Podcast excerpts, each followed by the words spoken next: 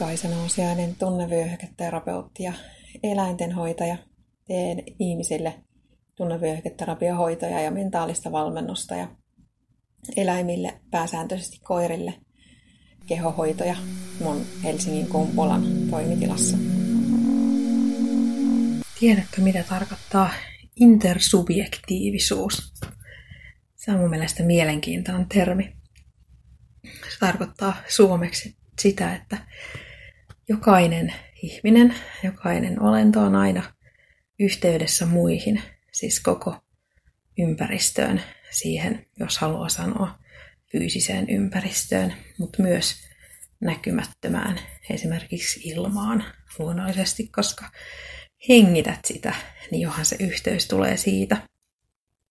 Ja siihen intersubjektiivisuuteen, intersubjektiivisuuteen liittyy se, että ollaan hetkessä, eli ollaan läsnä, ollaan nyt. Ja sa- samalla tavalla se periaate, että jokainen olemassa oleva juttu, olisi sitten ihminen tai puu tai kivi tai se happihiukkanen, happimolekyyli, niin elää tietyssä suhteessa toisiinsa. Ja koska ne on tietyssä suhteessa toisiinsa, niin myös siis ihmiset, niin ihmiset tunnistaa tunteita, koska ihmiset pystyy lukemaan elekieltä, pystyy lukemaan tunnelmia, jopa näkemättä toisia ihmisiä, pystyy tunnistamaan jostain vielä tuntemattomista osasista johtuen niiden perusteella tunteita.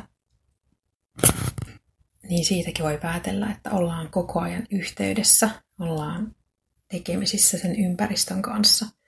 Tiedätkö sen, mä luulen, että sullekin on joskus käynyt niin, että kun sä meet johonkin ihmisjoukkoon, niin sä tiedät, mitä, tai voit arvata, mitä siinä on keskusteltu. Tiedät, onko juuri riidelty, onko just pussattu, mitä, tai onko keskusteltu jostain aiheesta, mikä ei herätä tunteita, ei mikä herätä mitään suuria tunteita.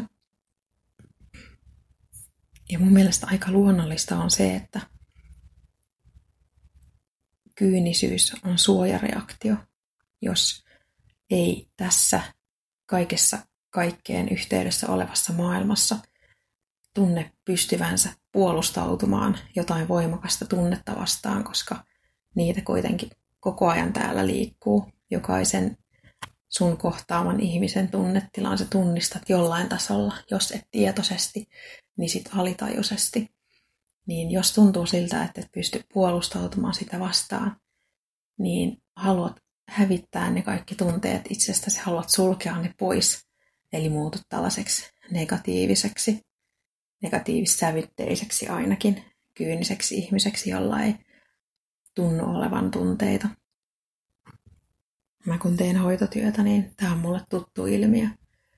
Se, että on toisten ihmisten kanssa tekemisissä ja erityisesti se tunnepuoli siinä on se raskas juttu jos ei hyväksy tai jos ei tunnista itsessään niitä tunteita, mi- mihin törmää päivittäin, niin haluaa puolustautua niitä vastaan. Ne tuntuu liian voimakkailta, ne tuntuu hyökkäykseltä ja helposti sitten kyynistyy.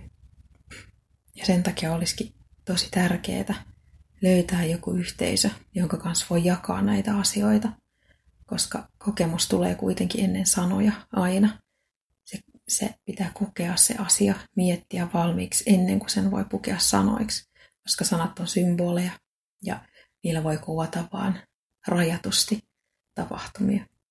Ja elämä on rankkaa tavallaan sen takia, että keho ja mieli on yhtä. Niitä ei voi irrottaa toisistaan, ei niitä tunteita voi laittaa syrjään, vaikka olisi kuinka kyyninen, niin silti niitä tunteita on siellä jäljellä, niitä tuntee vaikka ei haluaiskaan. Niin kannattaa ennemmin mun mielestä yrittää hyödyntää se voimavara, minkä siitä ympäristöstä saa. Yrittää tietoisesti olla osa sitä kaikkea ennemmin, kun yrittää tietoisesti olla se minä, se minä yksi, siellä yksin.